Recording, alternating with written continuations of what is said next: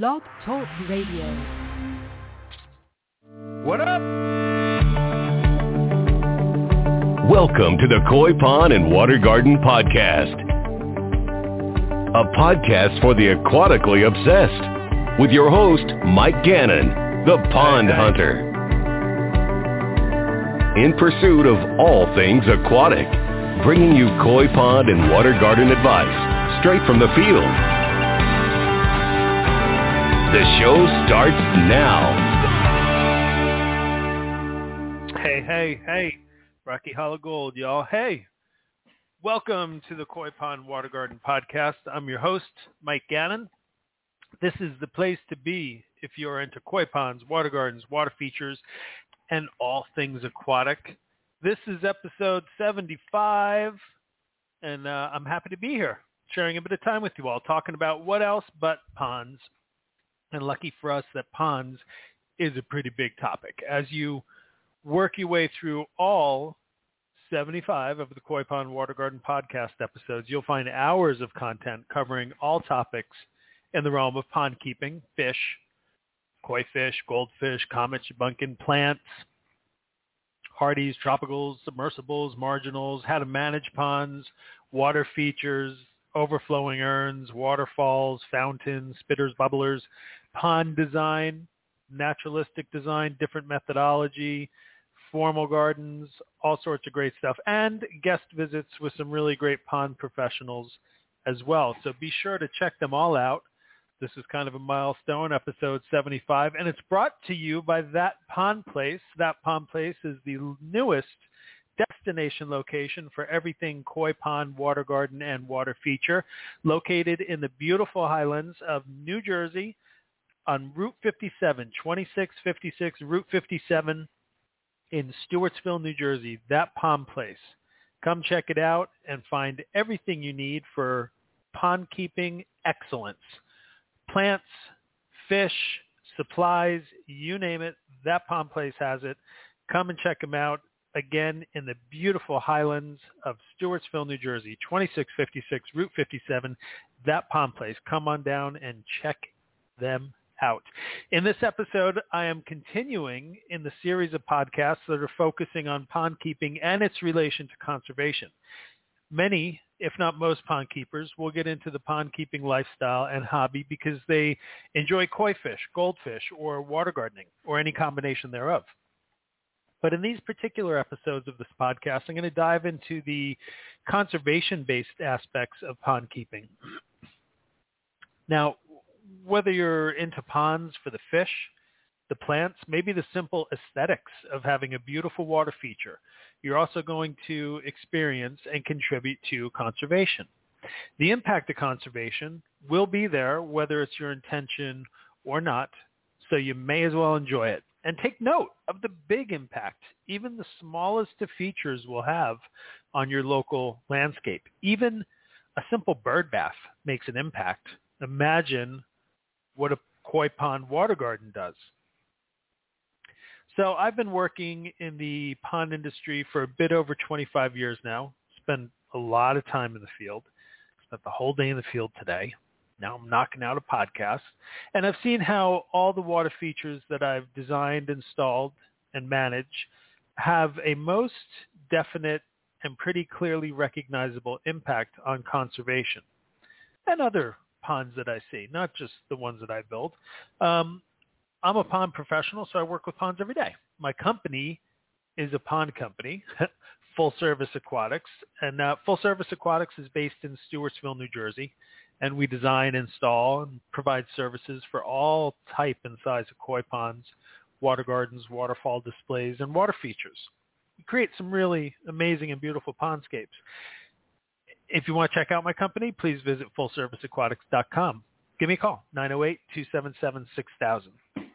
And uh, we're based in New Jersey. We service parts of New York and Pennsylvania as well. And we do projects anywhere. So if you want to talk about a project, give me a call. Uh, we go anywhere for those, and I'm happy to see what we can create for you, a pond you can live with, fullserviceaquatics.com. Anyway, this micro series of podcasts will keep the focus on conservation. And in this episode, we'll, we'll keep the focus on some of my very favorite critters, frogs and toads. We'll even touch on some other amphibians such as newts and salamanders, axolotls as well, since you may find all sorts of them capitalizing on or perhaps in your pond. So how do ponds and conservation and frogs all fit together? Well, conservation is the protection, preservation, management, or restoration of wildlife and natural resources such as forests and water. Through the conservation of biodiversity, the survival of many species and habitats which are threatened due to human activities can now be ensured. Other reasons for conserving biodiversity include securing valuable national resources, uh, natural resources for future generations, and protecting the well-being of ecosystem functions. Conservation is broadly categorized into two types. There's in situ conservation, ex situ conservation. In situ deals with naturally occurring habitats, species, ecosystems, and those elements of biodiversity. Ex situ more deals with conservation of elements of biodiversity out of the context of the natural habitats. Think about zoos and aquariums and uh, arboretums, botanical gardens. These type of conservation efforts are ex situ, and this is where ponds kind of lay. Ponds, as far as I can tell, live in the ex situ category. So we're adding ponds into an environment where there was not one. So these are not naturally occurring bodies of water, yet they'll function like them. And um, frogs and frogs and toads are immediately attracted, pretty much. I mean, immediately attracted. It's amazing how quickly you'll find them. Um, it seems like frogs and toads are all around you, whether you realize it or not. And adding pond, a pond into an environment will give the pond keeper the opportunity to possibly start seeing all of these froggy, amphibious critters hidden in the world around you. They'll start to come out and present themselves. Many pond owners will find themselves hosting a frog, toad, or other amphibians that somehow find their way into their ponds. Even in areas that seem to be void of anything froggy, if you build a pond, they will come, invited or not. The presence of frogs and toads adds another dimension to enjoying the pond keeping lifestyle. They add some personality too. Sometimes pond keepers will introduce frogs or tadpoles, and uh, but frogs always seem to find our ponds on their own as well. How do they find our ponds anyway? I I actually don't know how they do it. I mean, my my guess is they can pick up on water vapors or something like that. But anyway, I uh, I think that's what happens. I think that's what happens. I think also from a conservation perspective, having the patience for the critters to show up, and they will, is better than introducing them to your pond. The conservation goal would be to provide a pond for the local species of animals instead of introducing them. Frogs and toads are more than just a pretty face and beautiful voice that our backyard ponds feature. They add to the biodiversity of species that our ponds support, along with fish, plants, insects, and other wildlife. They help to create a more complete ecosystem. So what can we expect from these visitor come residents of our ponds? For some frogs and toads, they're a welcome presence. For others, not so much. It seems that it's always been this way. Frogs have an ancient history and struggle with mankind, even to the point of plaguing the ancient Egyptians. Frogs, it's one of the most famous stories in all of history. Frogs have been with us since our most ancient histories, stories, fairy tales, myths, superstitions. These days, frogs and toads conjure up the contemporary image of sitting on a lily pad, sounding off with intermittent peeping, croaking, and groaning, lazing the days away. we don't worry too much about magical frog potions these days. It's a lot more fun to us for us to laugh at them in Budweiser commercials while sitting on our couches. But there's much more to these formidable backyard pond inhabitants. So get off the couch, step up to the pond. Frogs and toads come in many shapes, sizes, and colors across a broad spectrum of habitats around the globe. All frogs and toads start their life in the water, but their habitats go well beyond the water, well beyond the pond, outside the pond. Being found above and below ground, above and below water, in trees, grasses, jungles, cities, and numerous other combinations of habitats. Excuse me. Even invading our homes, but always near water. The frog's struggle continues to this day with global populations of frogs and amphibians generally declining at an alarming rate from factors like habitat loss, pesticide use, and sometimes losses occur without explanation. The backyard pond could play a role in the conservation of frog populations. The reality that frogs have been around 190 million years and are disappearing before our eyes is a heartbreaking statistic. Let's keep frogs with us a while longer. Frogs are amphibious, that should be the first clue that frogs are not lazy little critters hanging around the pond, but amazingly resilient. Frogs easily transition from skillful swimmers submerged below water to fully adept land rovers, negotiating land, rocks, plants, and trees with great ease and leaping great distances with great speed. Many frogs have the ability to change color on demand. Frogs use these natural-born skills for the purpose of hunting, yes, and mating and getting, you know, reproduction. Frogs are voracious carnivores, insectivores, predators. They sport a long muscular tongue to help capture prey. Like a true predator, frogs have amazing, almost 360 degree eyesight. Their excellent hearing comes not only from the huge eardrums mounted on the side of their heads, but they hear through their skin as well. Frogs are mostly nose in their body makeup. Think about a frog. Their body is mostly nose, and they have a piercing sense of smell. Because frogs have no teeth, they swallow their prey whole. Adult frogs and toads will hunt and eat insects, worms, snails, dragonflies, mosquitoes, grasshoppers. Larger frogs and toads will also go after small animals, mice, snakes, birds, other frogs, small turtles, even small fish from our ponds if they can fit in their mouths. Generally, I would say frogs are going to go after uh, sick and weak fish. So in many ways, it is the circle of life. Frogs have plenty to worry about too. Bigger frogs want to eat them. It doesn't matter that their skin is toxic and they taste horrible. Herons, raccoons, snakes, turtles, fox, big fish, possum, French restaurants, and others want to eat frogs. It's interesting to see wildlife in your yard. It's disturbing to see a chef in your backyard, though. All of these species just mentioned, all these animals that want to eat each other, all start to interact around the pond. Species that weren't there before, now they are.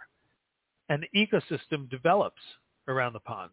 A food web, habitat is created. Places to reproduce and proliferate the species are created. Food and water supplies are created. It's pretty amazing. It's without a doubt conservation happening right in our own backyard or wherever the pond may be. Frogs are mostly solitary, only congregating for the most part during breeding season. Once frogs and toads are established, they may reproduce in the pond and sustain the population year after year.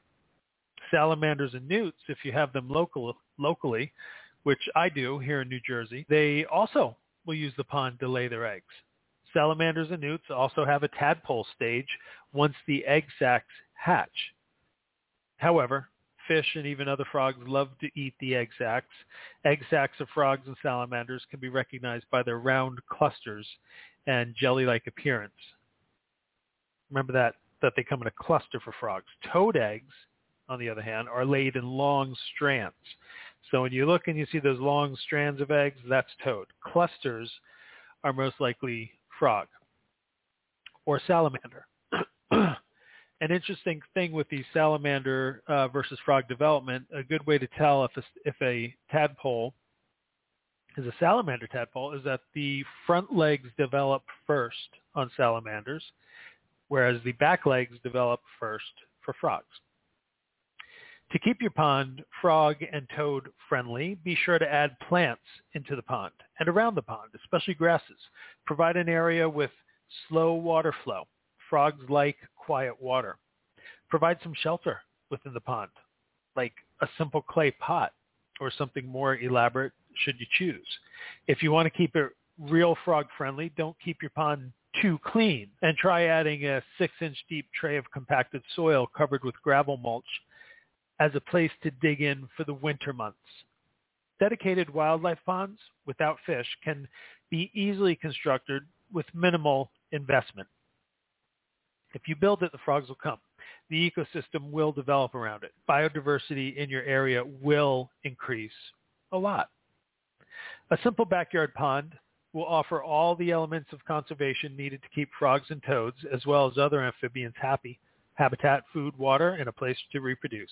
A place where they are prey and predator. You have it all covered. You'll be doing a great service to the effort of conservation.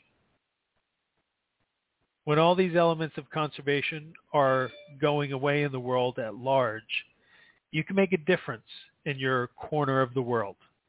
Build a pond, everybody. Ponds for Conservation. Thanks for joining me. I'm your host, Mike Gannon. I hope conservation will become part of your thought process when it comes to pond keeping. It's an incredibly important side effect of pond keeping, and ponds are a powerful tool for conservation efforts.